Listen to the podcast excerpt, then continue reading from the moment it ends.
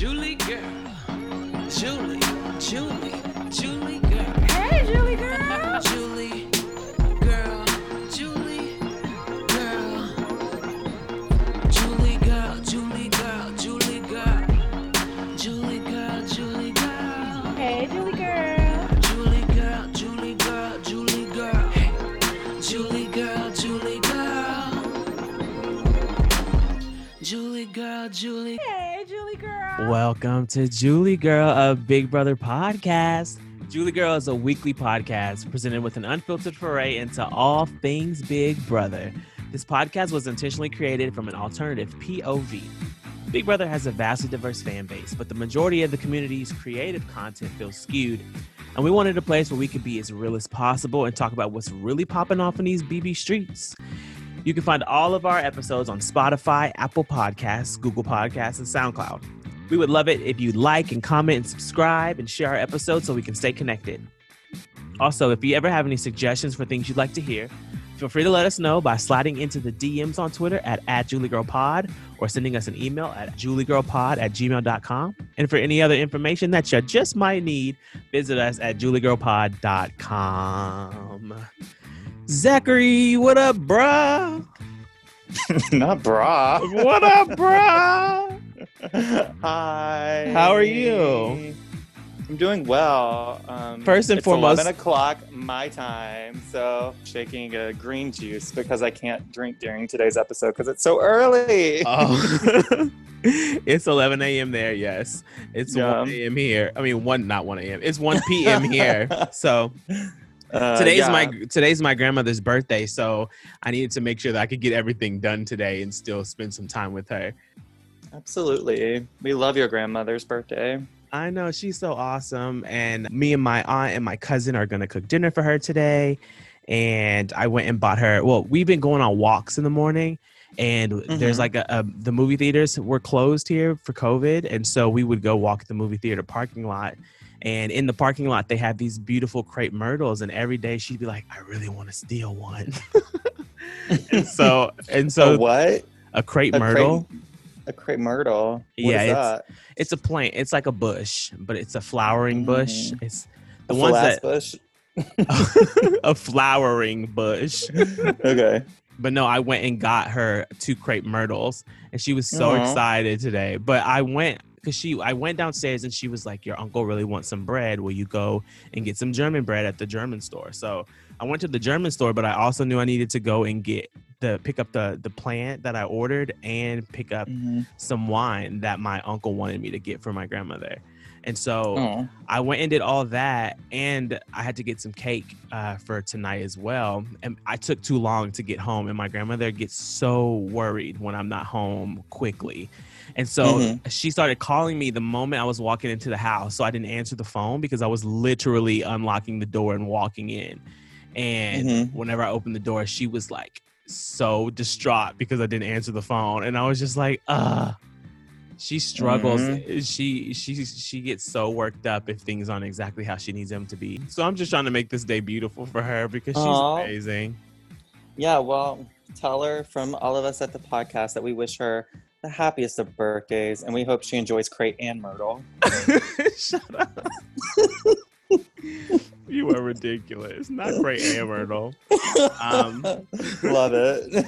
and I was also I I today's record store day, which I was excited about. Mhm. I've been excited about all year because I've been I've wanted this Robyn album for such a very long time, and this is the first time that she's ever released it on vinyl, I believe. And Mhm. I they were record store day was supposed to be in April, and so I was so excited when when April was almost here, but then COVID came through and they just pushed everything back, and so I was like, oh, I gotta wait even longer. But today it was finally out, and I was finally able to get one, even though Amoeba is completely crashed today. I'm actually so happy that I I'm so happy that I didn't try I didn't rely on Amoeba. I did Grimey's instead in Nashville. So I was like, ugh. but Grimey's, you have to have a Nashville. You have to have a Tennessee address. Yeah, but I'm in Tennessee, so I can I have plenty of addresses I can use. So yeah, I was so happy that I could get one because they sold out so quickly. Yeah, I'm like really bummed about Amoeba because I wanted Tyler the Creator's Cherry Bomb album, but whatever. It wasn't meant to be. Well, I think they're still going to end up getting Amoeba running. I just don't know when that's Uh-huh. going to be. Yeah, I You don't would have think- time to like s- sit around. What do you got time to do? You ain't got. What do you got Well, to I- do? uh, look, I've had a very productive morning myself, sir. I woke up at eight thirty, and I read for thirty minutes, like I normally do. Then I got up, did my thirty minute cleaning routine that I do because I just like since I'm sending, uh, since I'm spending so much time in this room, if it's not clean, like I just like constantly like you know change things. So it's like instead I just spend like thirty minutes, get everything where I want it to be, and then I did a forty five minute dance workout. Um, you better guys- dance. dude there's this um there's this uh account on social media. It's pony sweat. It's based in los angeles. It's like this non-competitive fierce dance aerobics class. Very like 90s feel you know that you see in like the like the films and shit so much fun. The best workout. Guys i highly recommend checking them out if you're into that sort of thing. Sign up for their newsletter. You'll get like two free videos a month but you can also like pay like five dollars to do like a virtual class um, I haven't done that yet, but I'm thinking about it. Uh, but yeah, I've been very fitness this week, and then I got ready, and now I'm here. But after that, like, I still need to go to the grocery store and get ready for my week because I got a motherfucking job. Yay! Congratulations. That's what I was gonna say when I was gonna say first and foremost, congratulations to Zach. but you started talking, so I was like, I'll fit it in later. yeah, no. so I need to- Congratulations. I need to go get my life together today to get ready to like actually be at home next week. And I mean, not that I haven't been at home, but you know what I'm saying, like at my computer, not being able to like run out and grab food and stuff like that. Um, so I'm so fucking excited. I'm so excited that I'm staying in the music industry. Welcome Um, to I the really Kind of family. like, I know, right? I'm like under you. No, I'm so excited for you, and I'm because it's going to be such a change for you. It's going to give you something to focus on, and your weeks are going to feel so much fuller. And I think it's going to be really good for your, for just the structure of your life. Well, yeah, I'm fucking stoked. Um, Yeah. But yeah, so I've got a I've got a day too. I can't be just sitting around refreshing Amoeba's um, homepage, seeing if they got it up and running. But I mean, I figured this was going to happen last night when everyone was talking about Record Store Day on like my timeline, like, uh, getting ready for it. I was like, this shit's gonna crash. There's just so many people. And I think about all the people who want to go to Record Store Day but don't go to Record Store Day because of the lines Right. and how long they are. Like all of these people at home are going to be on these sites. And these sites are just little I mean, I'm looking at Grimey's website right now, and these are just like little you know, little itty bitty tiny businesses websites, you know, and Amoeba's isn't much better than Grimey's. So I'm sure it just can't hold that much traffic. So I'm guessing I'll probably be down for a second. I know they tweeted about it, and they said they were trying to get it back up, and they even like up their servers because they knew the traffic was going to be heavy, but it was not enough. Like it's crazy. But I'm just very thankful that I was able Yeah, to get I'm glad what you I got- wanted because I would have been so upset. I love that record. Um, You better go dance on your own. I don't no, know what album. I don't No, know. it's I that- don't like Robyn. you the lack of taste that exists in your life. Ugh. But no, this one is the the self-titled album that came before Body Talk. It's such an incredible record. With Every Heartbeat is one of my favorite songs, and I'm so happy. I really like, I, I'm the only so song I like by her is "Then I Guess You Can Hang with Me." Oh, okay, That's the only. That's the only song I like. Yeah, you need to get your life because Robyn is a staple. I love her. It has been a tough week. There's just been so much going on this week and it's been really heavy. I even thought about not recording this week, but I, I figured that it was, I needed a- creative outlet and I needed to just have a moment to like talk and have some fun because it's been such a very strange week with the, everything that went on with the Jacob Blake shooting and the hurricane that was coming the the hurricane was so terrifying to me because when I was watching, well, I after Big Brother goes off, me and my aunt would watch the Republican National Convention just to see what kind of mess they were talking about. Dude, And- that was such mess. It was it was I mean, it's unreal how these people think and if you're a Trump supporter, we don't want you here. So no, honestly, sign off because like after I see like the thing is, is like I don't I don't know how I'm so far removed from everything. I think that I just don't really follow politics that hard and I really got into um you know the Democratic uh convention last week and so this week I was like I'm just gonna like tune in, see what they have to say, and all these people are just so fucking delusional and scary so delusional. that it is just like how it How doesn't make any sense. That and honestly, it just makes me so much more like fuck these people that I am to the point of I don't even care. Like I don't even want to coexist with you because if you can support that, then there is just like absolutely nothing that we have in common. I feel the like same these way, and I people are insane. and I, I know this podcast is fun and you know we talk about big brother but we have an election coming up in just a few weeks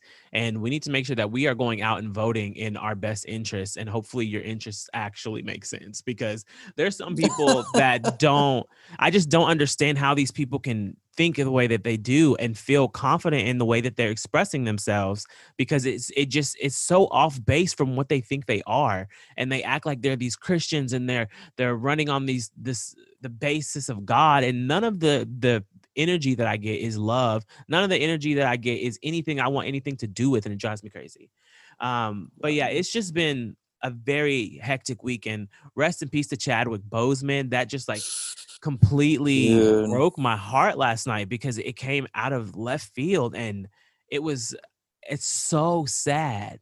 I mean just the impact that he had as an actor is bar none at this point and, and it happened kind of later in his career and for him to get a role like black panther and it be as just like enormous like just all encompassing as it was to die in the in the middle of such a a revolution in black social change it's there's so many intersections that go into you know that that are in play like Yeah.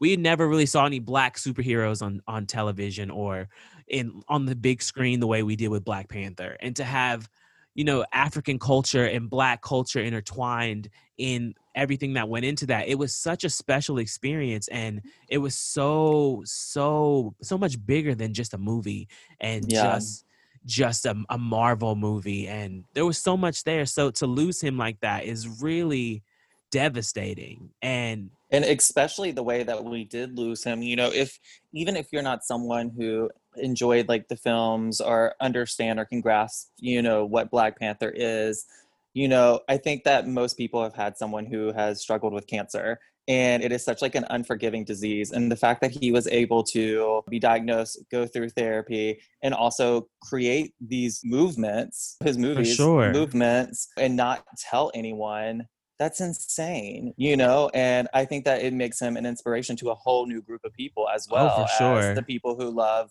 black panther so it's just it's crazy and it's so devastating. It's devastating and he he definitely is an icon and this i mean like i hate that when people die is when they really step into the idea of a legendary status but really gave us some things that are going to live forever. His legacy is bigger than we probably are going to realize and it really is so devastating and he was only 42 or 43 it's just it's so sad. Such an amazing guy. All of our love and support to his friends and family. And yeah, it's Sure. it's so it's so hectic. Yeah, it's it's been a rough week. Um, so I just wanted to start off just running through all of that and just stating that we stand for no kind of racism here and Black Lives Matter. And if you don't agree with that, you can kindly click right out of this um, audio. bye-bye Um, yeah, we don't have time for any foolishness, any foolery. We're Tune not dealing Nicole's with it. podcast. Stop. We're not That doing that. nice. Can we just talk about that before we get into it? Because that was also horrible this week. Oh, Zachary. Yeah, that was. So Nicole Anthony has she's been on uh, on you know, I appreciate what she wanted to do. Um I don't know. It was just it just I don't think it was handled properly and it might do more damage than help. Um hold on one second. gonna sit down and maybe I'll turn the trombone so I can get more turned up. Do not go watch him. That's just gonna put you in a bad mood. Huh? So that's just gonna put you in a bad mood. I know. Gross. Love you. Eat a hot dog and the wine, Yes. Have to. and somebody has to open the bottle because I'm not strong enough. I, I'll open it for you. Sorry about that. You're fine. So Nicole Anthony released a podcast episode going through different questions people asked her about her experience in the house. And I listened to it and Zach listened to it as well. How did you feel, Zach? I mean, I only listened to maybe 30 minutes of it. Um, I was just so I don't even think it's necessarily her fault. I blame it more on the man who sh- what she was co-hosting with or whatever. He was kind of like bringing up, you know, okay, so just before we do this, I want to preface it with like, while we did get some like, you know, bad tweets or hate tweets, like the majority of it, the majority of it was good. So I don't want you to feel bad about anything because there was like, you know, like 50 negative, but there was a lot of positive. And I'm like, you're just kind of like to me, it kind of felt like he was putting off everything that anyone was saying negative. So everything that they were going to talk about really didn't matter because there's positive instead, Right. you know? And it kind of just like downplayed everything. It completely Yeah. invalidated the kind of the purpose that they were of what they were doing because they were there to listen and to understand and to dive into the issues that people found with her game and the way that she handled things. But prefacing it with but there's a lot of people that love you and don't feel that way so let's just look at them instead of all the things that are problematic out there when it's like no there's people are not angry for no reason. You have to take a look at these things. If you really want to even do this if you want to be if you want to put out a two hour show basically talking about these issues you really have to take them seriously and to really I mean, give them like the time of day. hours. it was like And a- the an hour is, oh yeah i guess well no it was an hour and 49 Because there was like minutes three something like parts. oh right but are all three parts out already I think so. I don't know. I Oh. didn't go back and look. I was honestly turned off from the very beginning. Once I saw the format of it, I figured they would all be formatted like this. I think if Nicole, I mean, it's too late now. Like, honestly, I don't want to hear anything else from her. Like, I would rather her just like sit down and take some time to reflect on everything that she's done, everything that went on in the house, and actually get like a full picture before coming and like speaking. But I, I wish that Nicole would have just done this by herself read the questions herself, answered herself, not having any kind of wing person, not having any kind of crutch to back her up and make her feel better. She should have just done it alone. I I completely agree. I think that doing th- a uh, three hours of that is mm-hmm. not going to be helpful because he- I felt like Eric talked a lot more than she did at times, and so it kind of just like overshadowed her a little bit. And Yeah. I kind of wish that she, like, I agree with you. I wish she would have done it alone and it'd been a lot more focused and serious. I really need to start like a post BB public relations agency because I feel like I know what these people should do and how they should do it because I am somebody who's in the community, but I also understand how communication works online and a- on a personal level and i feel like Mhm. people don't do go about things in the proper way to get the results that they want i wish that there was somebody that could help these people get and like do things the right way because it's really not that hard because they can get their preferred results if they just did things right I mean, did I miss anything that I should have listened to from like the other parts, or did you only listen to the first part? I only listened to the first part, but no, I agree with you. It was hard to even pull anything from because it, there was so much stop and go, and we were getting a lot of Eric's perspective. And I wish that we just didn't get that. I wish it was a lot more of Nicole's situation with nothing to sway her and nothing to Yeah. to make her her focus. Um, you know, to change the way that she was approaching anything. So we're, we'll just let them get that together. and now to the people in the house.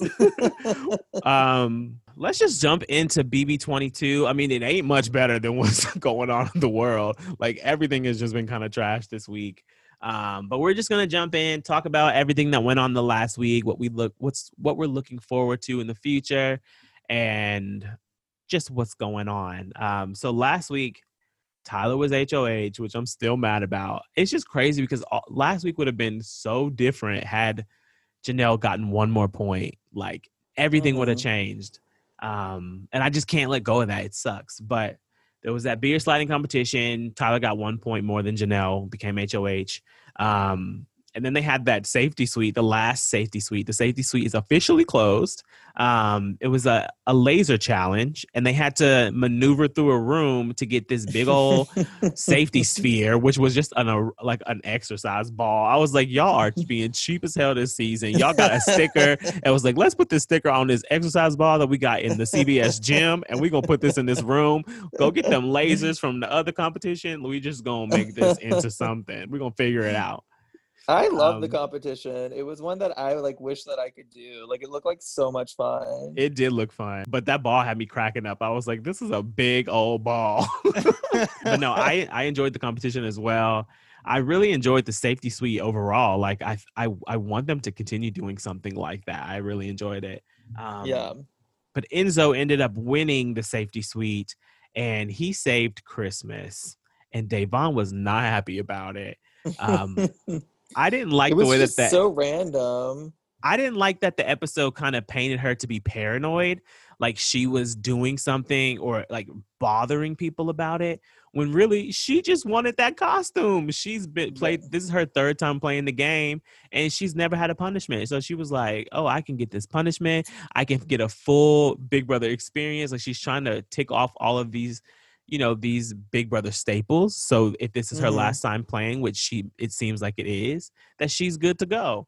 And so she just wanted that. She just wanted a punishment, and they made it out to be something.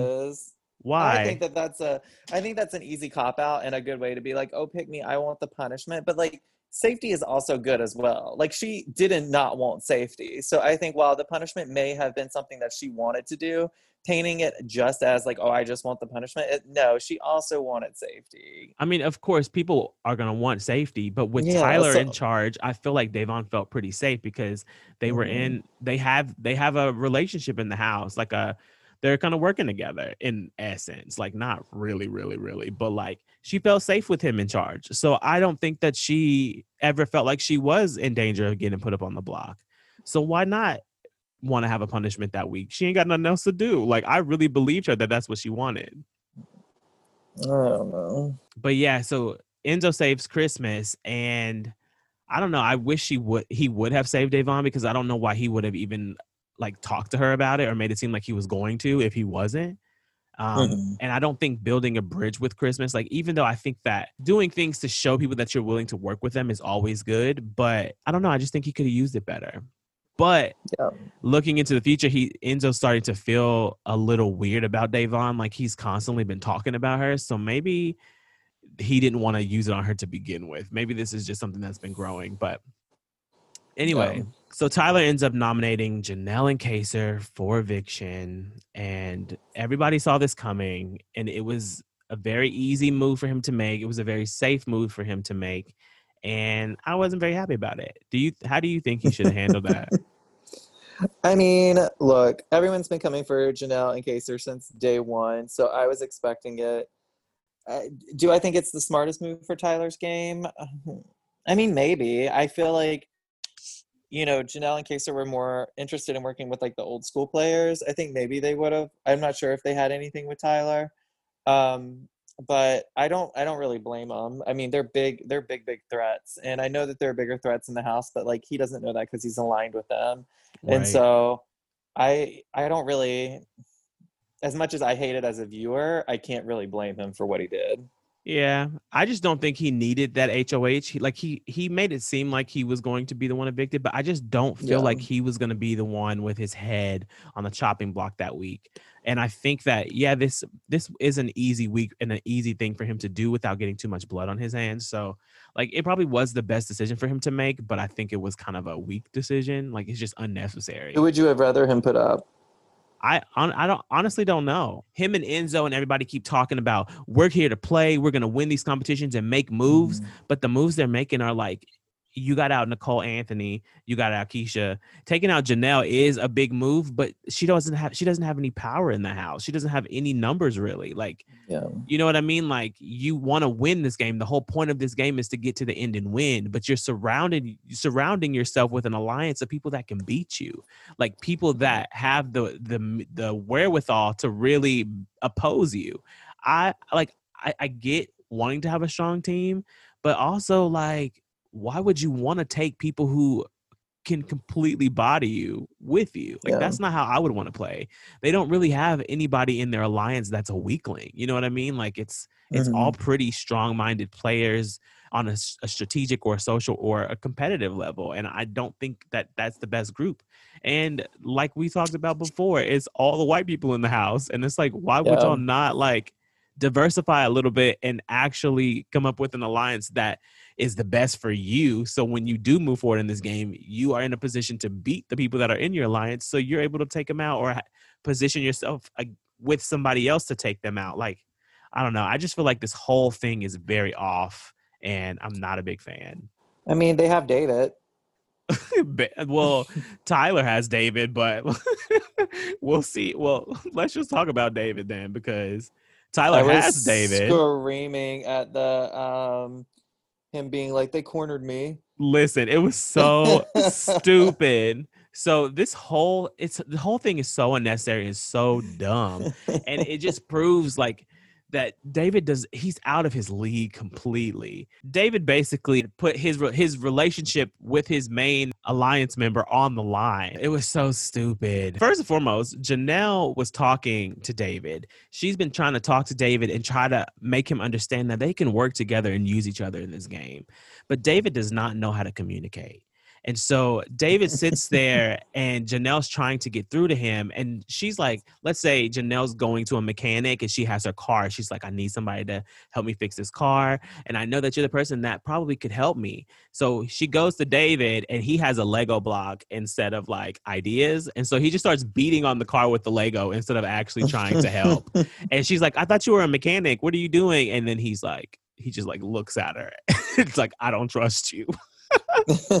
like it's just completely confusing. And she's just sitting there like, I really thought that I could have a conversation, but you're just giving me nothing. Like you are literally beating me in the head with a Lego. It's so ridiculous. so David and Janelle are having a conversation, and David tells Janelle he doesn't trust her because he heard that she was trying to flip the vote on him to get him evicted and have Nicole Anthony stay.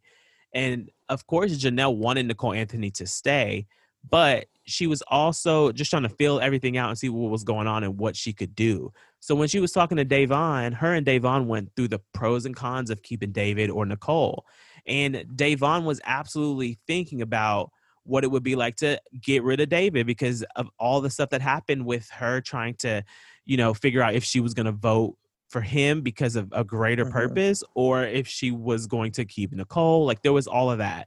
And so Janelle put that on the line to David and it was a red flag to him. So he goes to Bayleigh and is like, Janelle told me that I might not be as safe with Da'Vonne as I think I am. And Bayleigh immediately is like, whoa, what, what, like, what? We have to tell Da'Vonne about this. And so they kind of they get together at a certain point and David starts to tell Da'Vonne about what Janelle was saying. And he was like, Yeah, I heard it from a bunch of different people. And Da'Vonne's like, Who did you hear from? And he's like, You know, I heard from Cody, I heard it from Tyler. And Da'Vonne and Bayleigh are working with Cody and Tyler in the Slick Six. And so they're Mhm. like, What do you mean you heard that from Tyler and Cody? Like, I thought this kind of completely blows their minds because they think that they're Mhm. good with Tyler and Cody. And so to hear that Tyler and Cody have her name in their mouths saying that they were trying to flip the vote on David, she's completely blown away and blindsided by this. And Mhm. it it really starts to break her down. And so then they get into this conversation and it was so hard for me to watch Da'Vonne like cry because she was so frustrated because she's like all I've been trying to do this whole time is make you trust me and you have been making this so difficult and I've put my game on the line for you to vote for you and tell people that I'm voting for you and this is why and expressing herself through it all and trying to figure it out and he still don't trust her. He's still feeling like Janelle might be might be telling the truth and it's driving Da'Vonne insane. Like she's she was on the verge of just like breaking down about it because she was so frustrated after that all, all kind of gets ironed out, which it never really got ironed out, but David's ass goes upstairs and sits in the HOH room with Tyler, and and he's like, "Man, I think I messed up." and Ty- Tyler's like, "What happened?" And he was, and he told him what happened, and he was like, "Did you say my name?" And he was like, "Yeah." And he was like, "Bro, what? I told you if the if you tell anybody about this, it could completely destroy my game." And he's like, "They cornered me." and it was just it was crazy to watch it all unfold and it just showed how green david was and how unaware he was about how to really play this game and hold information and who to share information with and like even understand the idea of tyler being your number one and never wanting his name to come out of your mouth like never wanted to put him on the line for that and it just it's so hard to watch because David really does not know what he's doing and just be spinning his wheels thinking he's doing something good, but he's just destroying everything. So in this one night, he has Da'Vonne and Bayleigh's game up in the air. He has Cody and Tyler's game up in the air. Um, Janelle's game. Like he was throwing bombs on so many people's games for no reason. it was so crazy. it was very um kid gets in trouble um feeling it's like he knew he was wrong when he went up there to talk to tyler it's like he knew he fucked up and he was just like you know you pin it on everyone else so you're not the one that's you know uh, Right. at I was I was cornered I was cracking up at, at Da'Vonne talking about David like he wasn't in the room. He was just like she was saying that man and that dude. Like every time she talked about him, she called him that man or that dude. And she was talking to Bay like, I cannot believe he would say this to me when David is sitting right in the room where she could say, I cannot believe you would say this to me. i love it it was wild. And so now we get David trying to fix things, but really Tyler's like, no, dude, let me do it. I got it. Like he's trying to ease it over. And then with Cody, he's telling him that like David is dead to him now. And so it's weird because I'm like, where does how does Tyler fit into the game with David as his number one in this game? Like he went from having level six, a strong alliance that actually worked, to having David that can't even keep a single piece of information to himself. It's so crazy. And so Tyler starts spinning his wheels and is like, I'm in a horrible place in this game. I might not even make jury at this point. I could be completely gone next week because he just blew up my game in a sense. It's so crazy to watch because it's like we've never seen Tyler in a position to to have to scramble and fix something and to not be kind of in control of the information or the flow of information with people he trusts. And so it's been really interesting and I've I've actually enjoyed watching Tyler try to fix this. And I think he's done a pretty good job. I just hate that it's also been good for Cody. Like Cody also played it off pretty well. But this information stems from Dani and Christmas, but they didn't get thrown into it. So Mhm. it's it's just real interesting. But Dani's game is starting to unravel too because everybody's kind of picking up that she's the one telling a lot of information and she's in everybody's pots. And Enzo and Tyler and Cody, they're all kind of over her. And if this David thing didn't happen, the Dani versus Tyler thing probably would be way more prevalent than it's going to be in weeks to come Mhm. because he has all of these other things he's trying to manage now. But we could definitely see Dani on the block in the next two to three weeks because she's she's really playing hard and they're seeing it. She's not doing it in a covert way at all. So woo.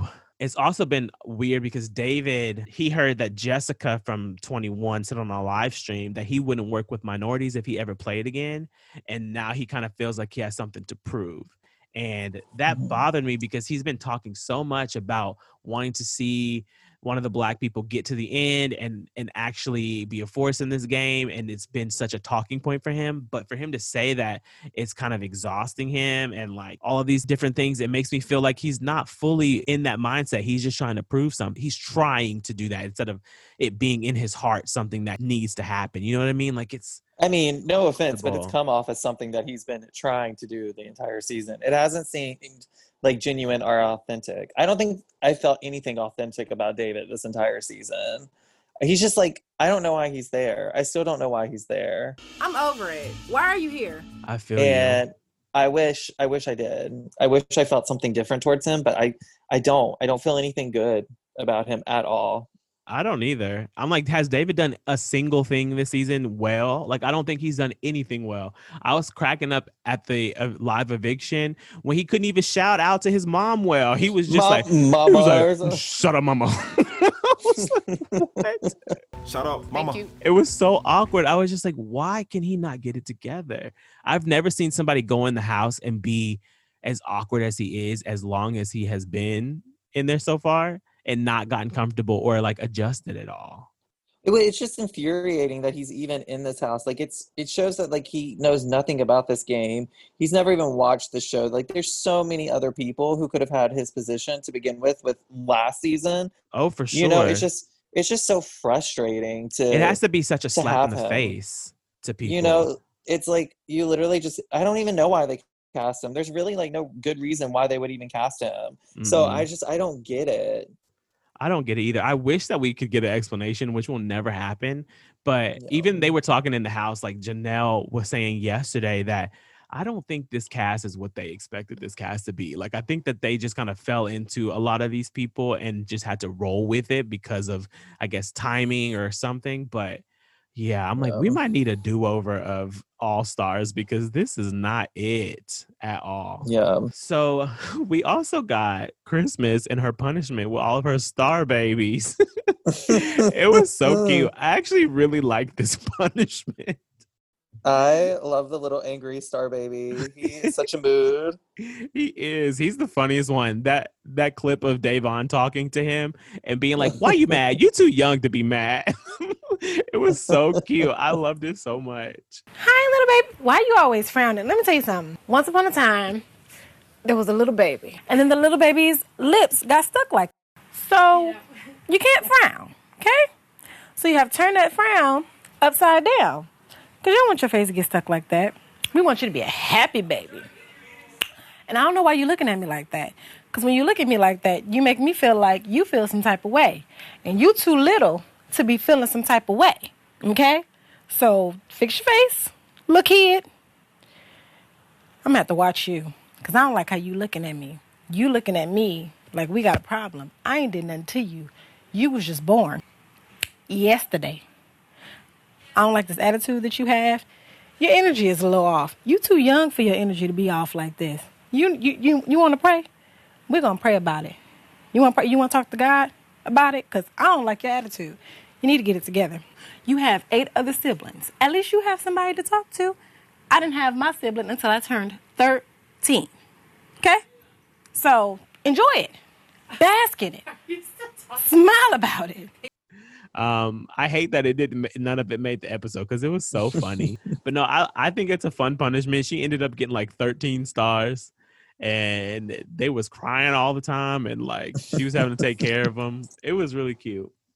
Her like walking around the backyard in the middle of the night with like her sunglasses and shit. I was cracking up. so then we move on to the veto competition. It was another very simple competition, and they had to basically. It was a puzzle that they had to move the stacks around, and they could not put anything on the floor, and they had to get the cupcakes lined up with the colors. I also, when the competition started, and Kaysar thought he had it right, I didn't realize that the the cupcake holder was the same color as the cupcakes too. And so when Right? he I rang didn't in, notice that either. when he rang in, I really thought he had it. And then I was like, oh, now he's even in a worse position because now he has to rearrange all of it. But yeah, I, I these competitions this season, I understand why they're really scaled down because of you know they can't have too many hands on deck. But I feel like I'm getting a little tired or bored. I was about to, I felt like I was about to say broken promises, promises. I'm getting a little tired of these very low budget comps because you know the idea the idea of them are cute but it's the same like knockout style over and over and over again um, i think that it's especially in a season like this where we need a shift of power it's really hard to do these knockout competitions because they're constantly putting people who, are good at these games in a position to win So when everybody isn't competing at the same time, the tension is not there in the same way that it is in a knockout competition that's one on one. So Mm. I really wish that they would stop these because even with the HOH competition this week, it was another knockout competition. And I'm just like, can we come up with something else? Yeah, but I think each of them kind of deal with different skill sets. Like this was like knockout, but it was also like you had to use your brain, you know? Like it wasn't just like a throw the ball, it lands where it lands type of competition. You also, it was a puzzle. So I do think that it's a little bit different.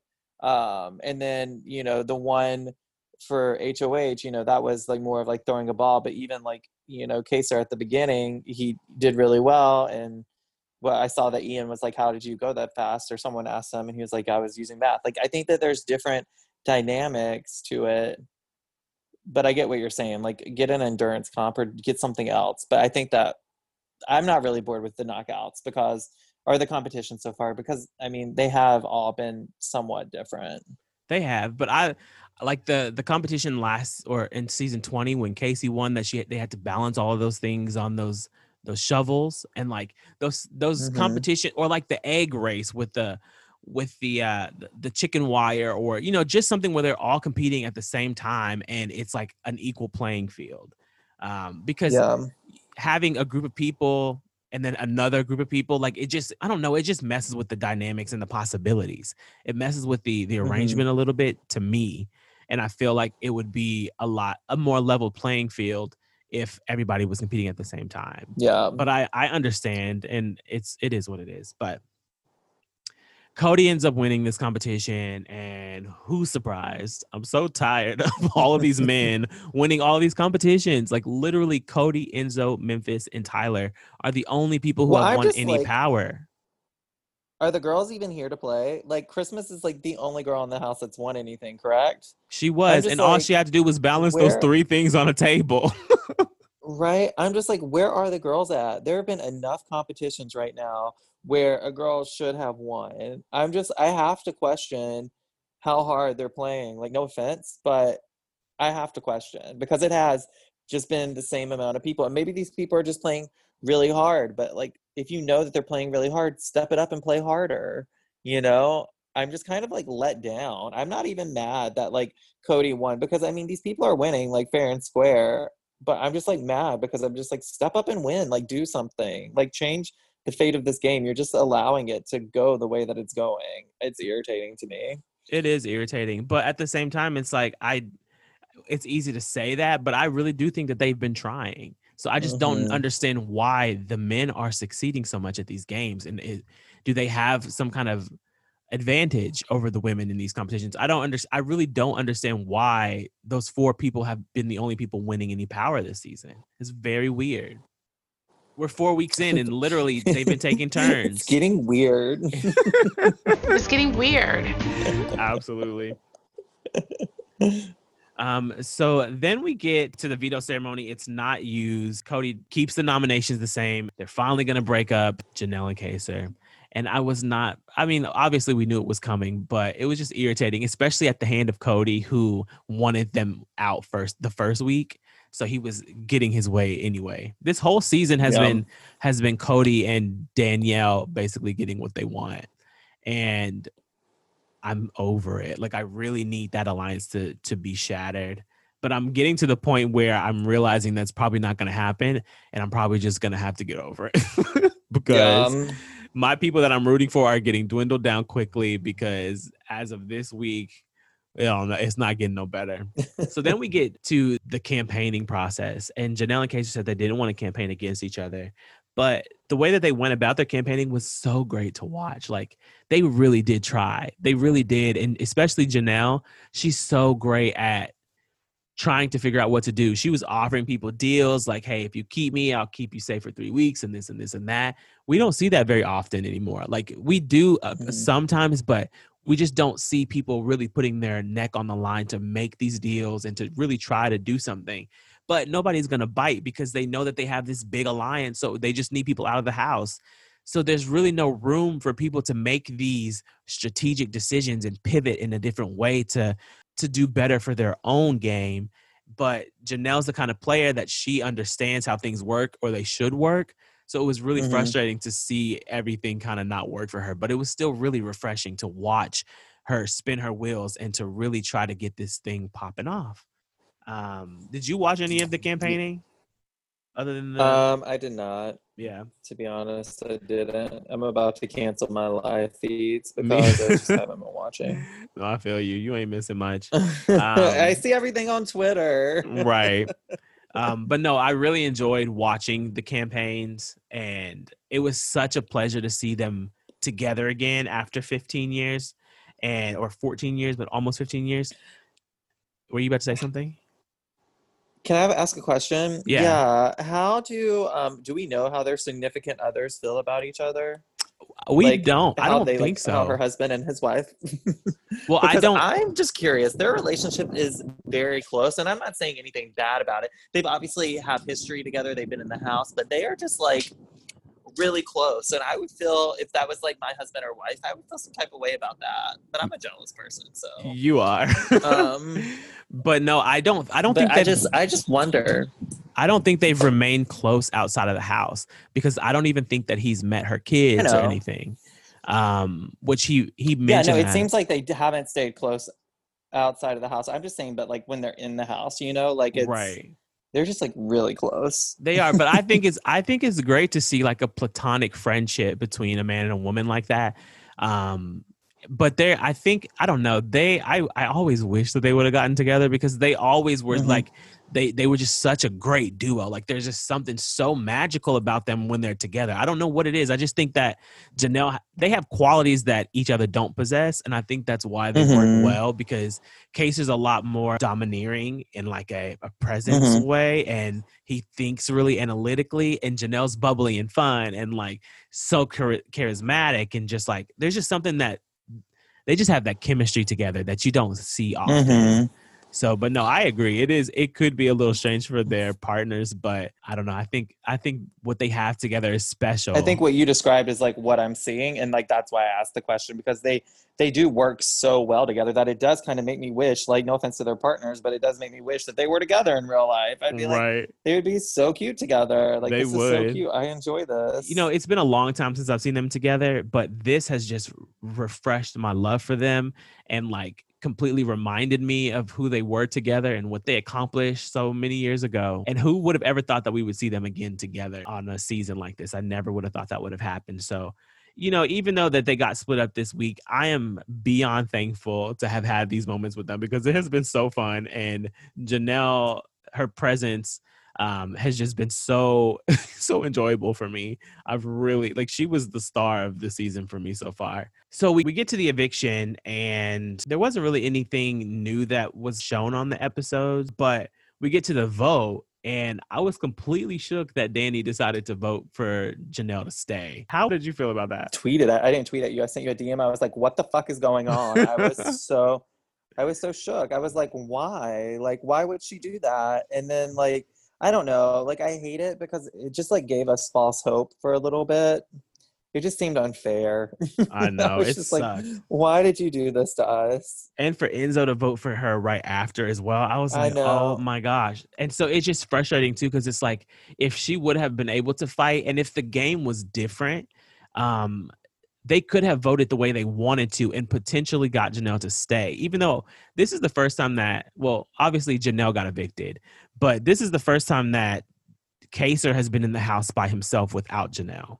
And I was I was kind of happy to see that for him because he's never had the opportunity to play this game alone and not have somebody making him a huge target because together they just cannot not be a huge target. That was the only reason I was okay seeing Janelle leave. So if the game was different, people like Bayleigh and Da'Vonne and Kevin, they could have voted to keep Janelle, and those votes would have she would have had five votes right there. She would have only needed one more vote to stay, and that's what's so frustrating because the way that the game is set up now, when they announce the vote, it kind of shows where you are in the house. It shows who who voted which way, and it makes people think about where the alliances are drawn and whatnot. So people try to stay in the majority so they don't have those targets painted on their backs.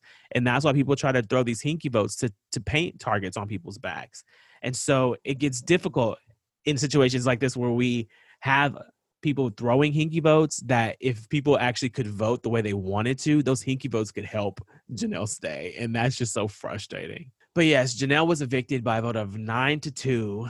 And I was so upset. But she was looking so good. I was like, you better go off, Janelle. She looked so good when she held that dress up because she was between that dress and like this magenta dress earlier in the day. And she held that dress up, and I was like, that look a little secretariat. Like, it looked like you finna go to a, a horse race or be in somebody's secretary office or be in somebody's office as a secretary. That's secretary office. um, about to be in some secretary. Anyway. Um, but no, she was filling it out. I was like, you better go ahead. My favorite part of this whole entire episode was watching Julie be so excited about Janelle. And Mhm. like you we rarely see Julie Chen like out of her zone. Like she always comes and gives us what she always gives us. But when Dani voted for Janelle to stay, she was so shook. She was like, I gotta get back on the prompter, but I'm so taken aback by this right now. it was so funny. Um and then whenever Nicole when Nicole went to vote, she was like, There is no love lost. between Janelle and Nicole. But the way she said it was so hilarious to me. Um, and then when Janelle came out, she was like, the one, the only, legendary Janelle. I was like, you better stand, Julie. Julie was living her best Janelle life. Like, Janelacy is something that Julie has never experienced because she is a stan. And we rarely get to see Julie love somebody like that. Like, I think Mhm. Julie would actually like this game more and be the Arissa of Big Brother if she liked more people and if she actually had game that was fun to watch and like because she was so I've never it's been so long since I've seen her like that excited. Um yeah. and then even in the moment when she was like, This outfit you have, like, did you know you were gonna come out here? And Janelle was like, um, yeah, I'm I'll never come out of that house if I'm not wearing a cocktail dress. And Julie was like, I love you. If I come out of here, I'm not coming out of here without a cocktail dress on. I love you. Another reason to love you. it was so funny. But no, I really loved I loved their interactions together and I loved seeing Julie in just like this this kind of fluffy mood. Her her just energy was so so great. Um s- so then they showed the goodbye messages and earlier in the day Dani and Nicole had been talking about, or maybe a couple days before, they were talking about leaving Janelle these nasty goodbye messages. And Dani was saying that she wanted to say bye, bitches, because of Janelle's line in um, her earlier seasons where she was like, bye, bye, bitches. But they didn't even show Dani's goodbye message. And I was like, that's what you get. And they were trying to. They were trying to influence Ian to leaving a nasty message as well. And when Ian came out of the DR, he was like, No, I didn't leave a bad one because that's rude. Like, why am I going to do that? And so then Such a cutie. I love Ian. So then Nicole was like, Oh, I feel bad now. I kind of want to go and change mine. And I was just like, Girl, you can't sit here and try to be a bitch to somebody and talk about how much you don't like them. And then when somebody calls it what it is, you want to change it up. It's so annoying. Like, she is so spineless. Um, Um, but they ended up showing Nicole's, and basically she told Janelle not to come to her wedding. But it it really wasn't. Yeah, Janelle was probably like, "Girl, I wasn't coming anyway." And in her postseason interview, she even said that she was like, "I have a cheer competition that weekend anyway, so I was never going." not a cheer competition. and then she, in her post her postseason interview, she said that um she what she didn't want to blow up Dani's game because she was like she doesn't have very many oh career my God, options. She doesn't have very She many career options. She needs the money. I was like, you So better read shitty. Janelle. Um, but I I did love that she was. She said her one of her favorite things in the house was having Ian in there because they didn't have a Mhm. chance to get to know each other on BB14 because he was working with Mike Boogie and they were kind of enemies at the time. And so she said she really loved and th- there was like a comfort she felt with having Ian in the house. So that made me happy too. Aw. Um, and I I absolutely loved her relationship with Bayleigh and um Da'Vonne, but specifically Bayleigh. Her and Bayleigh has such beautiful energy together, and like they Mhm. were really friends. Like they really had a connection and like chemistry. And I love when we see people who you can tell just really, really like vibe. Um, it was great. So then we move on to the HOH competition, and I was cracking up because Julie, in her post Janelle mood, she was feeling herself, and she was like, "When you hear the loud, lovely horn." I was like, Julie is out here vivacious tonight. She was feeling herself. I loved it. I've never heard her call a horn lovely. it was hilarious. So then they had the. I the. didn't catch that. You did it. It was. I cracked up. Round one will begin when you hear that loud, lovely horn. because I was like a lovely horn. um, so then they start the HOH competition, In the first round, Kaser was bodying this competition, and he had already landed his three balls before anybody else had, and he was just standing there waiting. And then there was that clip of him just like walking away, and everybody in the background being like, "Oh snap, he did really good." Um, but he he beasted it, and I was so excited. I was like, "Yes, Kaysar, let them have it." But that didn't happen. um, Enzo ended up winning the HOH, and uh, I was so disappointed. Yeah, the the pattern continues. Another one of these guys winning, and them talking about how nobody is stepping up to win anything. But it's like people are Mhm. people are clearly trying. Like just wish would try harder. I need for Bayleigh or Da'Vonne to win next week because I think jury starts the week after that, and I really want to see both of them make jury together. Who do you think the Um, targets are going to be this week? So Enzo nominated Kaysar and Kevin for eviction this week. Oh shit! and it's a very easy move for him to make because everybody wants Kaysar out of the house. But Kaysar loves Enzo. Like Kaysar is always talking about how Enzo is his favorite person in the house. He told the DR that Enzo was his best friend in the house because he just likes to be around Enzo and Enzo cracks him up. And Kaysar laughs like in a different way than he laughs with anybody else with Enzo and sometimes with Bayleigh. Um but it's so weird like I feel like a lot of these HOHs are making moves that don't really benefit their games in the long run. It's just benefiting their alliance. And Big Brother is not a team sport. So like why are we why are you guys doing this to yourselves? Getting Kevin out is a lot better for Enzo's game than getting Kaysar out. Yeah, Enzo's been spending a lot of time with Kevin because you know Kevin he spirals a little bit mentally when he is on the block. So he needs a lot of a lot of um attention. att- attention and just like just like coddling to stay sane. And so Kevin, I mean, Enzo's like, if I ever win HOH again, you're never going on the block with me again. Like it's just this one time, you're a pawn, all of this. So the Mhm. target is definitely Kaysar this week, which is so disappointing because why? He's a lone wolf in that house at this point. Like he he doesn't Right. have anybody. Why would you like it's just so stupid. And so if Kaysar or Kevin win the veto, then Ian's going up on the block.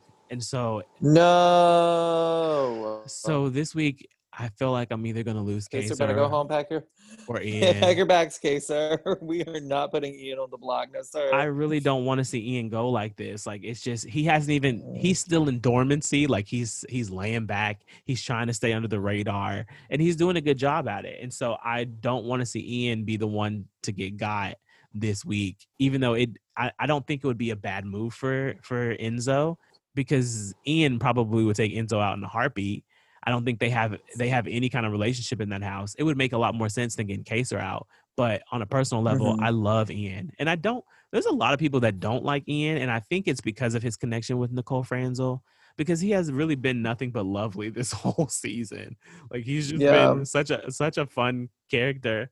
Um, and then people tried. People thought that he called Janelle a bitch, but whenever I Mhm. heard it, he said that Janelle's pitch was gonna be throwing them under the bus. And so it was just another thing where we're hearing two different things and trying to paint our own narratives to like somebody or dislike somebody and it's it's just like exhausting but it is what it is. I, I love ian ian's always been one of my favorite players so nothing y'all raggedies can tell me is going to change my mind about no. him because i just think that he i think that he's a good guy so i i want to see ian do well in this in this game so i'll i'll be hurt if he leaves Especially like this. I don't want him to be backdoor. I know it would be so stupid, especially when Nicole's still in the house. So Nicole needs to put her neck on the line for him, even though that's all she's been. She's been trying to help him as much as she can with everybody.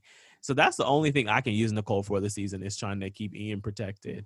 So hopefully the veto competition goes well today, um, and we don't see Ian go this week. I really want to see Kevin go this week. Like, let's figure that out. Let's figure out how do we keep. I mean, just get rid of him. How do we kick Kevin out of here? Because he's not doing anything for anybody. He's just going to end up in the final five, and somebody's going to maybe try to take him to the end because they can beat him. Like, just get him out of here. I'm like, let him go. So that's basically where we stand with everything that's going on in the house. I haven't been watching feeds the past like two days very much because I've had a lot going on. Um, but I don't think much has changed. There's a lot of a lot of conversation about Bayleigh and Da'Vonne still, and that's irritating. And I'm still tired Mhm. of Dani's old Voldemort. Oh, I can't even talk. Voldemort.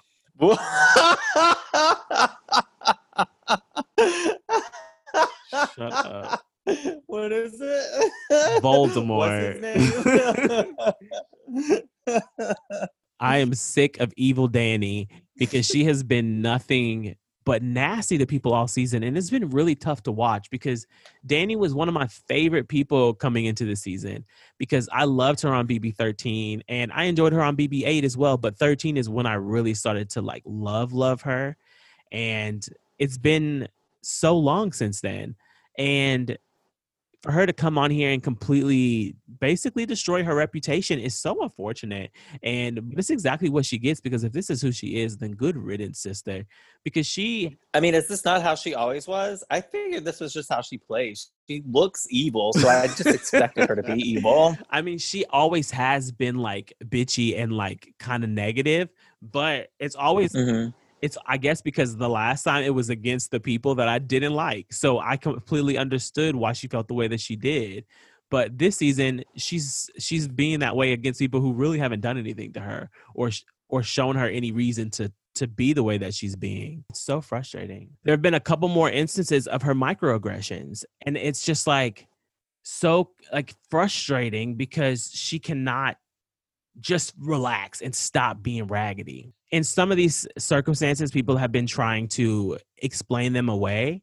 And I understand it on the surface. Like in one situation, the camera was looking at at Kevin in the room and she was like, dance monkey dance. And it's like, ma'am, we're not calling anybody black a monkey in 2020 at all. Like it's just not something that we're going to do. And it doesn't matter the context, especially when you have consistently been having these microaggressions against people in the house. So Mhm. it just continuously paints you in a certain way. So there's no way to talk around it or out of it because the behavior has become a pattern. And then yesterday, Nicole was talking about how Bayleigh and Da'Vonne were wearing Janelle's clothes because before Janelle left, she was lending them her clothes. and was like, I want you to wear this whenever I get Mhm. will you wear this? And if there's anything you want from my clothing, like you can just have it in the house. And whenever everything's over, you can give it back. Like she was, they were having a good time sharing clothes. And Dani was like, I think Bayleigh took it. Like, what, girl? You think she just stole this woman's clothes and is gonna keep it on a show with be wearing it on TV? It doesn't even make sense. And it's just like a constant, it's like a constant barrage of foolishness from Danielle. And just like yeah.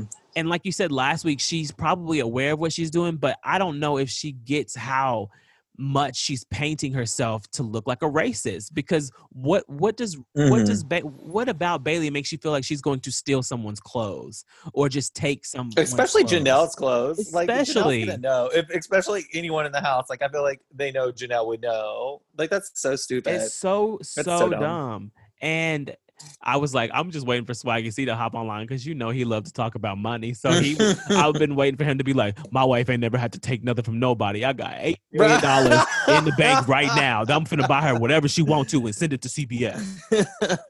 Like I'm just waiting for that because it's coming. but like, why would anybody think that Bayleigh needs to take anything from anybody? It's so stupid. And I Mhm. just need it to stop and I need her to go. And she's going to look a fool and feel a fool when she gets out of the house because she's over here talking about she wants to be the queen of Big Brother. And I'm like, ma'am, you've become the evil queen of Big Brother. That's the only thing you're ever going to be after this. Like, it's so the Wicked Witch of Big Brother. right. It's so, so, so stupid. Evil Dani. Okay. So let's have a discussion too because the other day a rumor got started on Twitter. And this made me think of Zach because he always talks about how BB Twitter is annoying. Oh no. Um, but there's ah. there's a rumor going around that Victor cheated on Nicole. And Ooh, gossip. and pe- you know. I don't like I don't I really don't like gossip. That's gossip.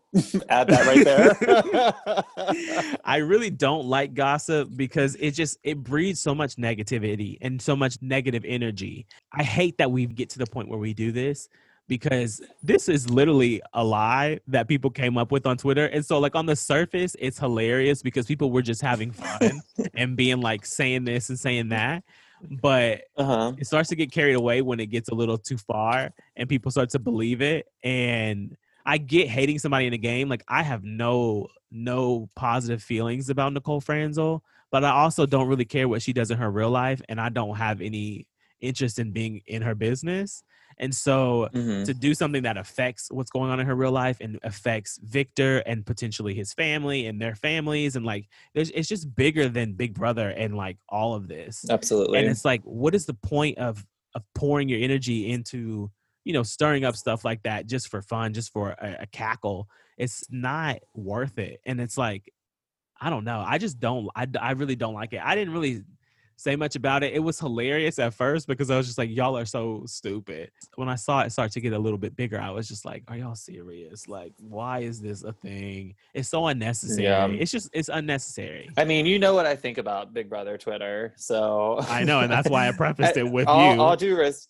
yeah, all due respect, but I think twi- uh, BB Twitter is just a whole new level of I'm bored and I got nothing to do, so I'm just gonna start some shit. So I this is honestly not shocking to me. It is kind of sad and you know like that that's kind of like fucked up i thought it was like actually true and that's what you were going to tell me but if it's literally just you guys making up rumors to like be a little shit like fuck you that's so annoying Yeah, I because at Keep it- first I thought it it was real too. I was like, "Is this real?" Like, because they were saying people were like, "Yeah," and it's there's a video, there's like a sex tape, and Victor has short hair. not a sex tape. They're like. Victor has short hair, so clearly it's recent. see. And I was just like, I was like, y'all do the most. I just like I'm all for it, talking mess about people who deserve it in the house, but like after the season's Yeah. over, I really don't care about these people. I don't. I have no interest Mm, in. That's a lie. You keep up with a little bit. You keep up with the people who are outside of the house. what do you mean?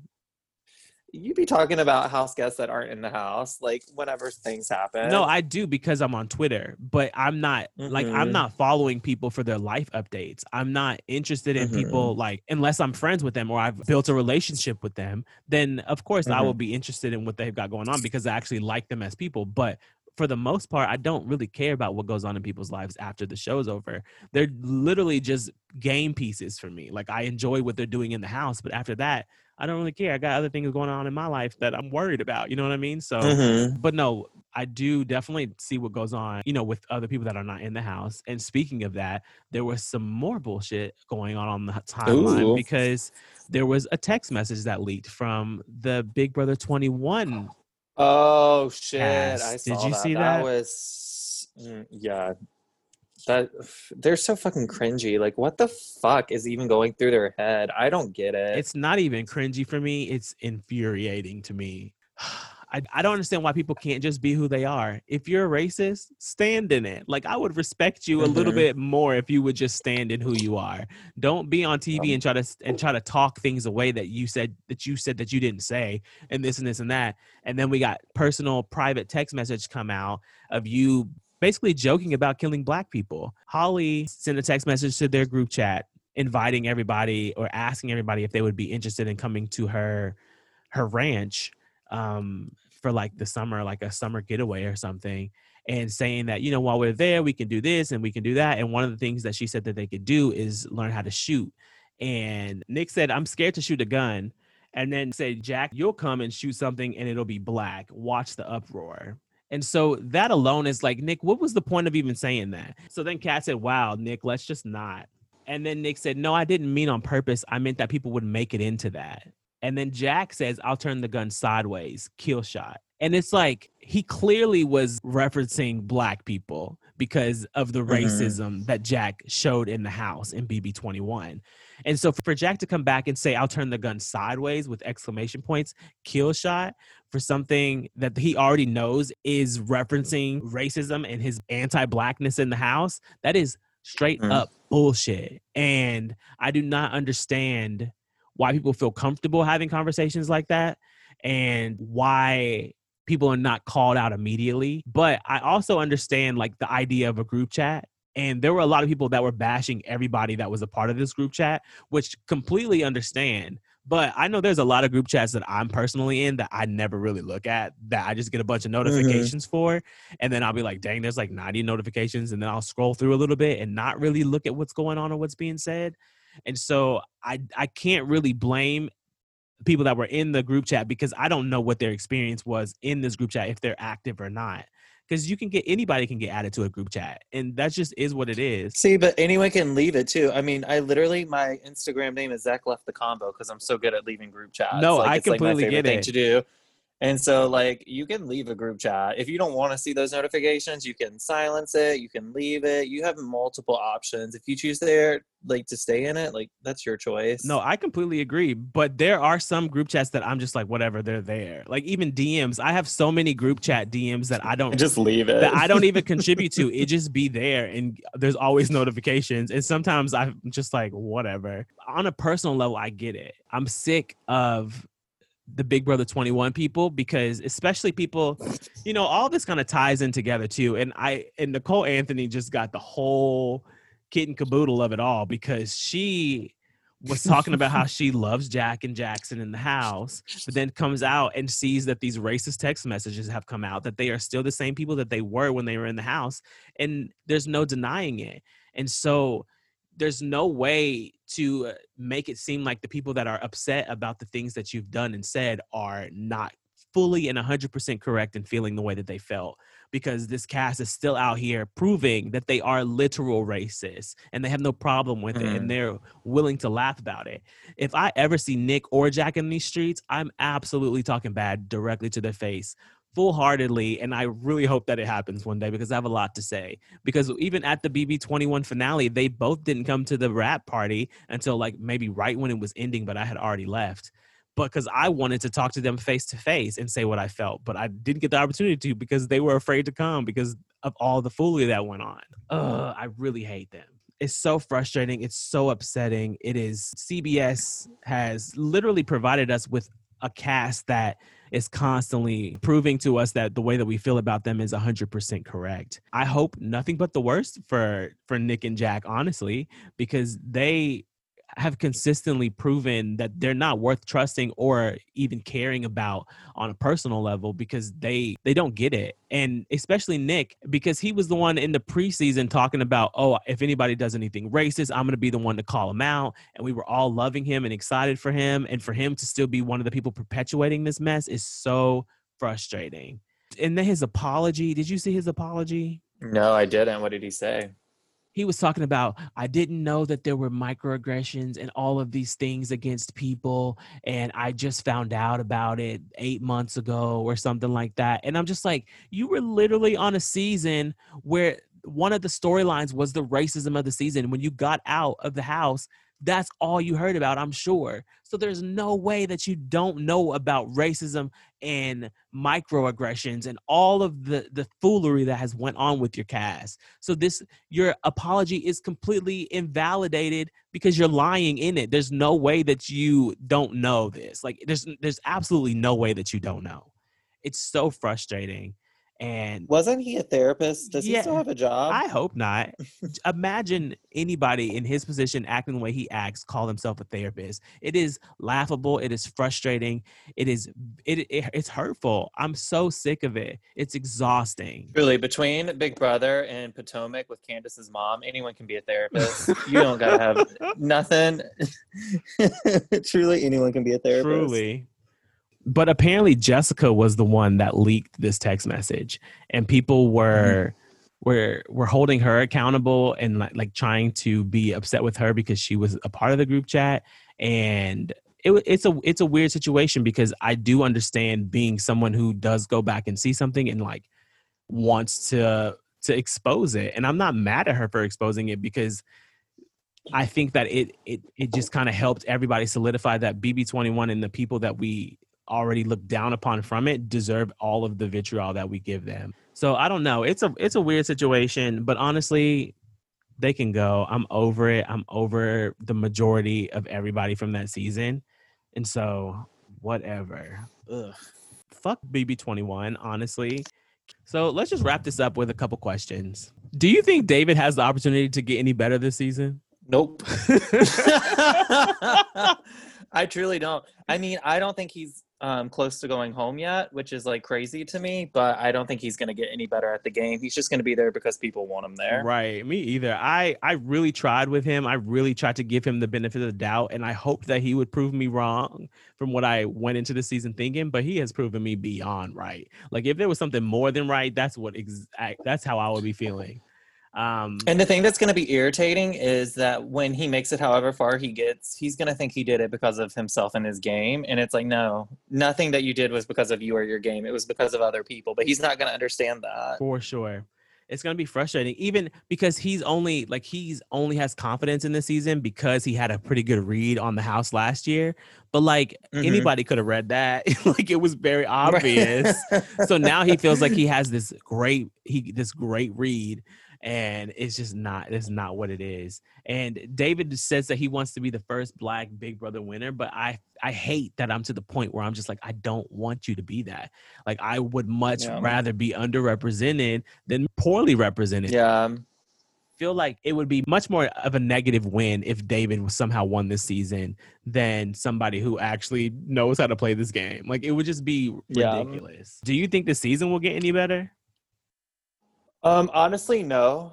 I think that all of our favorites are going to be out very soon. Yeah. or within like the upcoming weeks and i mean it just is it is what it is i don't i've made peace with it i mean I've, i feel like i go into these seasons expecting the worst like everyone's always so excited but i think even the way you look at if you look at my bingo card the way i set it up i think you'll see that i have a lot of our favorites in a line because i expected them not to do as well Right. um because that's just the way it always goes so i'm i'm not shocked and i don't really see it going in a better direction i think it's going to be about the same No, I, you know, who I kind of agree.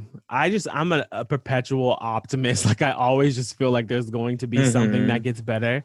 Um, so I feel like it could get better. I feel like once this big alliance starts to fracture, because there's already cracks Mhm. that are showing up. Dani and Cody kind of got into a little tiff yesterday because Cody doesn't like the way Dani responds to him sometimes, and he calls her out on it Mhm. and they all know that Dani is playing like a rat snaky kind of game. So they're ready to pounce on Dani the moment they feel like it's time to. And that's going to crack and fracture everything. And it's going to make all the people on the outside way more valuable because they get to be the ones to decide whose side they want to take and who they want to take out, depending on who's in power. i know but we just have to like get to that moment and it's like when are we going to get to that moment when are they going to decide that they're ready to actually make moves in the game Right. you know it could be a it could be a week it could be two weeks it could be three weeks you know they have options For sure. And I'm just like, maybe this season's going to be the opposite of BB20, which the beginning of BB20 was so good and exciting and dynamic, but the end was so Mhm. boring and just like, ugh. So maybe the beginning of this is going to be very bland and whatever, but towards the end, it might get better and pick up. So I still have some hope, but who knows? I'm not going to be disappointed if it doesn't get better because honestly, we didn't deserve to have the season this year anyway. They should have canceled it and not done anything. Um, Mhm. But it is what it is. look at you talking like me Shut up. Who do you think is in the best position to win at this point? Um, I'm gonna say Cody is in the best position to win at the moment. I think that he's just like aligned with everyone, and he's not really on anyone's radar the way that everybody else is. Right. I would I would agree with you. Between Cody and Enzo, it's going to be Yeah. I could see it being both of them. Um it- but they've both been winning a lot and Enzo specifically has won three competitions already, and it's week four, and Cody has won two, I believe. So it's you know once these wins start stacking up, it's going to be a, tar- a target on their backs. Um, but I feel like Enzo's wins are more memorable than Cody's is though. Like I don't like really look at Cody and think like, oh, he won, he won, you know, and like his HOH is just like kind of like I forgot about it. right, I mean, I know the people in the house probably haven't, but like I feel like Enzo's wins are much more memorable For and much more like easy to come after. I agree. I definitely agree. And they came during like more pivotal points because winning a veto to keep Janelle and Case on the block, that's good for the house. They're gonna be happy that you won that. Um, but I don't know. We'll we'll see. But I, I definitely see that those two are probably in the best position. I don't really know. I can't really see a winning trajectory from many other people in the house. Um, it's going to be really interesting to see how it all shakes out, though, because if it is all those guys in the end, I hope it gets bloody because they all they're all very capable of competing. So we'll see. Who would you want to win between Enzo and Cody at the moment? I want I I actually like Enzo this season, which I didn't like Enzo very much on Big Brother 12. So I would be happy to see Enzo win because I think that I w- we were having a conversation on the timeline yesterday. Enzo is kind of adding to his resume because before he already was a great social player and he was a great strategist. He was able to find his way through the house, but now he's showing Mhm. that he can be a comp threat and that he can actually play and win. So he has been one of the best improvements I've seen in a player. I don't like Cody very much. I don't think he, that he's a good alliance member. He's very controlling and he's domineering in the way that he expresses himself.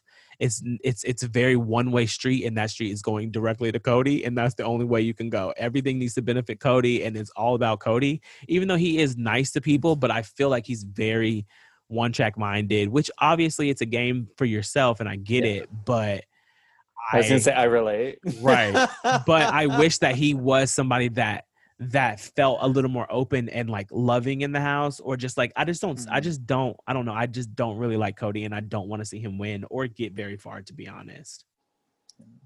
See, I just see it as like he's playing a good game. I mean, he's plays the game that I would play if I was in the house. Um, you know, I don't know what he's like in the real world. I mean, I'm guessing that we probably don't have the same views, just the way that he's talked about certain events and that's going on. But um, as far as gameplay, I feel like he very much plays like the game that I would want to play if I got to go into the house. And I would want to take you out. Exactly. if we weren't But working together. because I'd be sitting pretty. You would think you, know? were sitting pretty. I would come for you, sir. If we were on the same team, Uh, I would make sure that pretty was quite ugly very soon. I'd be like, pretty her. it's gonna hurt. Um, do you think there's anything that could change the season around? Um, if Christmas breaks her leg again. I don't know. I mean, I think, I mean, we just need to shift the power, For but sure. shifting the power, you know, is going to take more than just like one week. And I don't think that the people that we enjoy have the um, ability to win more than one week. Right. No, I agree. Um, I just you. don't see it happen. I would love a Bayleigh and Da'Vonne HOH back to back, even though it would make them big That would be incredible. But I think that if if that power was able to shift like that, they could fracture that alliance enough Mhm. to kind of reshuffle Yeah. the house. So I think something like that could sh- could change this game up, but we just got to get there and hope for the best. I just don't see it Me happening. either. Hopefully, I mean, if they do another twist, then I hope that it's something that's actually wor- like does twist up the game and changes things because there needs to be something that really shifts and shakes up this house a little bit. Mhm. Um, like I usually hate twists, but this time I'm like praying for a twist because they actually need something to twist this thing up. If you were in this house, who would you want to work with, Cody. Cody? I would want to be with Cody right now because he's sitting pretty. I feel like we would have like the same. I mean, I think that we would like butt heads, but I feel like he's someone that like I could sit and talk strategy with, and he would appreciate it. And I think that we would like vibe together. Um, I wouldn't want to work with Tyler um, as much as like I think Tyler's like a decent player. I just think Tyler is just a little too messy and talks to too many people, and it. I just wouldn't trust um, that he was loyal to me because I feel like I would notice him talking to as many people as he is. Um, And then like the rest of the house, like I don't yeah, know. I I would want to work with Cody. I think I would want to work with Tyler. I think Tyler has impressed me this season. He has been um I don't know, I just feel like he he's a lot he feels a lot more fresh this season. Like there are options for Mhm. him. He's he's he's flowing a lot easier than he did last season. I'm not getting those negative vibes that I got from him in in BB20. Um I think I Mhm. could have a conversation with Tyler and get on the same page with him.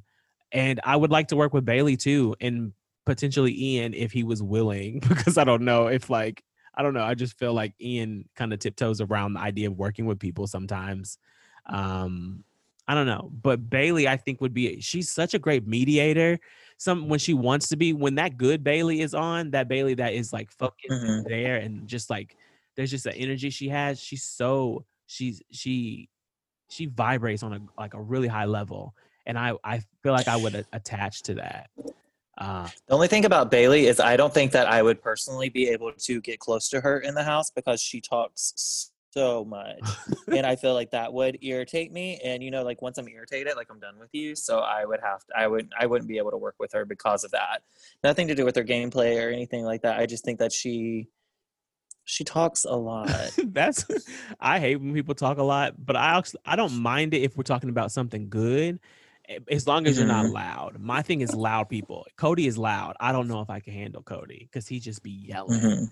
and I the loudness is my thing. I can't really get with that too much. But I think I would I would work great with da- with Bayleigh.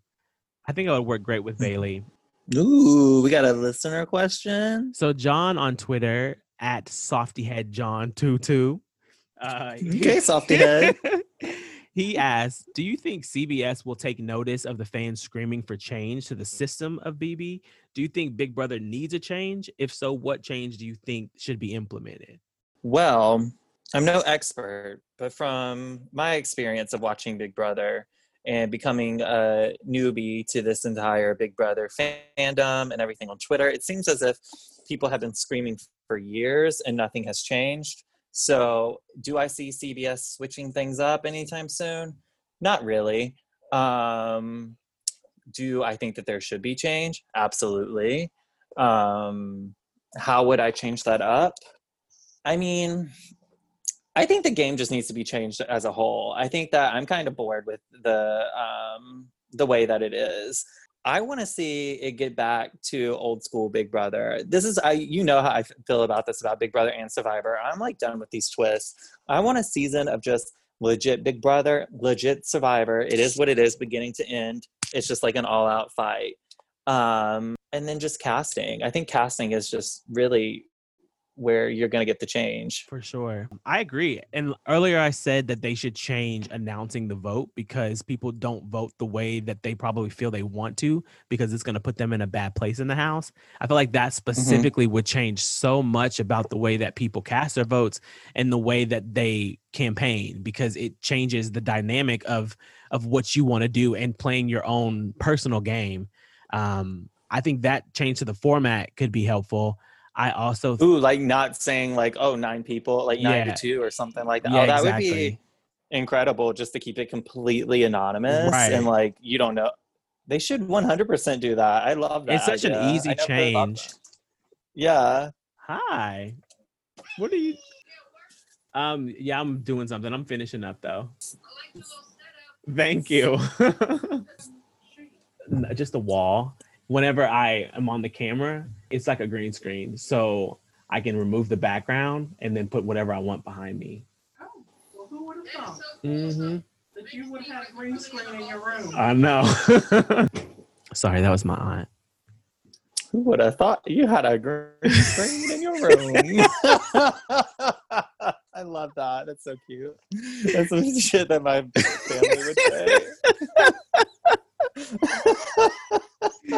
That is so funny. Live for it. but I also agree that casting definitely needs to change. They need to bring in people who want to play and who understand this game. And I, I don't mind them them recruiting people who are fresh and new because people can learn and everybody can be a little bit competitive. I think like if you find people that are, are competitive and are willing to learn and adapt, I'm cool with that. But I want to have people Mhm. that know the game and know more than BB16 and you know just just we need to get back to the root of what this game was and the strategy of this game and the love of it because what they're doing now is irritating. I'm so sick of these big alliances. I, I, do think that they should do more tasks as well. I enjoyed when they were reading those questions and having to talk about their, you know, how they enjoyed old seasons or whatever, because it, it caused a little tension. And those things, you know, start to lit, start to pull out different feelings in other people. And that can start to cause little cracks in alliances as well. And I think that those scenarios could help build relationships in the house and hurt relationships in the house and could increase the you know the possibilities of what could happen. So i just think that they need to start taking a look and really trying to change something and trying to to tweak it. And I, honestly i think that they are going to note take notice it take notice more than ever after this season because people are not responding well to this season. And I don't think production even really likes the season so far because they've kind of talked about it. Like Janelle mentioned that production was pissed this week. And I just feel like between Big Brother 21 and now 22, there's such a, a pattern of problems that they're not going to be able to look away from it. And I was talking to someone about it the other day because Big Brother Canada 9, congratulations, Arisa, by the way. Arisa was promoted to an executive producer on Big Brother Canada. And so she's going to be helping with the casting and just the way the show is going to um, hopefully do better when it comes to minority representation and just the way that the game is is run i guess in a new era. I know that change sounds great but if they're not making actual change i don't see how things are going to actually change. And the actual change i'm speaking of is replacing robyn kass because arisa and everybody at bbk 9 can say that things are going to be better than they've ever been. And but Robyn Kass is still the same vehicle that brought in the Jacks and the Jacksons and the Kyles from BB Can 8. If she's still the person helping to cast the people for these shows, I don't see the the problems, the real deep problems changing there needs to be some internal restructuring when it comes to casting because something is off. And so I think that Big Brother US hasn't had the opportunity to try to implement any changes because they were trying to do the season in the middle of a pandemic just to have something they could put on TV because other shows were down and it was hard to film a lot of other things and throwing some people in the house and be able being able to get content for 3 months is a great plus for a, a network. They didn't really have the opportunity to make the changes that I feel that they need to make. And they could potentially mm-hmm. even want to make these changes because of everything that has gone on. Because people definitely have opened their eyes more and want to make changes. And so I hope that for Big Brother 23, that that's so weird to even say 23. This is the first time that has ever left my mouth. And I'm just like, what? Big Brother 23? And so for Big Brother 23, I hope like this is the one that we can judge them on. And if they don't get it right for Big Brother 23, then my future with this show could definitely be in jeopardy because usually like right now I'm definitely like questioning questioning it and getting tired of it. But I see that this isn't basic this isn't the environment to really push and change and try something new because it's it's a a, an all-star season and they can only do so much within covid. So it's like i can't even really put it all on them because they just kind of did what they could. And so for big brother 23 though there's no there's nothing i mean if things are better by then which i hope they are but if it's a newbie season, they have to make changes to this game and they have to put out a great season if they want to keep us invested and keep things moving in a positive direction because that is their moment that they have to figure out how to implement these changes and to make this thing work. So we'll see, but I ain't going to hold my breath. I'm going to be breathing. Just keep breathing and breathing and breathing. Breathe in. But yeah, that's basically where we stand within everything in the Big Brother world. It has been a, a, hectic week and there's a lot going on, a lot of emotions. So I hope that everybody is doing their best to stay healthy mentally and just staying just like healthy all around and doing their best to just find some joy in the world. I wish that Big Brother was the thing that was going to keep me distracted and like lifting me up every day, but it's just been not, it hasn't been what I was hoping it was going to be for this pandemic. Um, I've still enjoyed the process because I just, I like putting myself through pain. so basically, it's like it's fun, whatever. But I wish that it was better for us because we deserve better. Um, do you have anything to close with, Zachary? I don't. I think we've covered everything. Just I hope everyone has a great week. Um, I'm gonna be working, so I'm busy. do not be ch- changing up your tune either. Be like, oh, I can't. I'm busy. I'm like, sir. I'm going back to out. that. You know, I You're am. not. We're not. I literally got I got my work computer yesterday. Um, they dropped it off and I like opened it, you know, getting everything set up and I already had like 58 emails and I was like, the fuck? Even get ready, sir. I have 58. Perfect. Well, I hope that it goes well for you. I'm really excited. Um, Thank you. Yeah. All right, y'all. Well, thank you for tuning into Julie Girl, a Big Brother podcast. If you enjoy what you hear, please like and subscribe and tell your Big Brother friends about what we got going on over here. Be sure to tune in to Big Brother 22 every Wednesday, Thursday, and Sunday this summer on CBS. And you can hit up the live feeds to stay up on what's going on in the house. And be on the lookout for a new episode of Julie Girl, a Big Brother podcast coming next week. We'll see you in these streets. Bye bye. Bye. Julie girl. Julie girl, Julie, Julie, Julie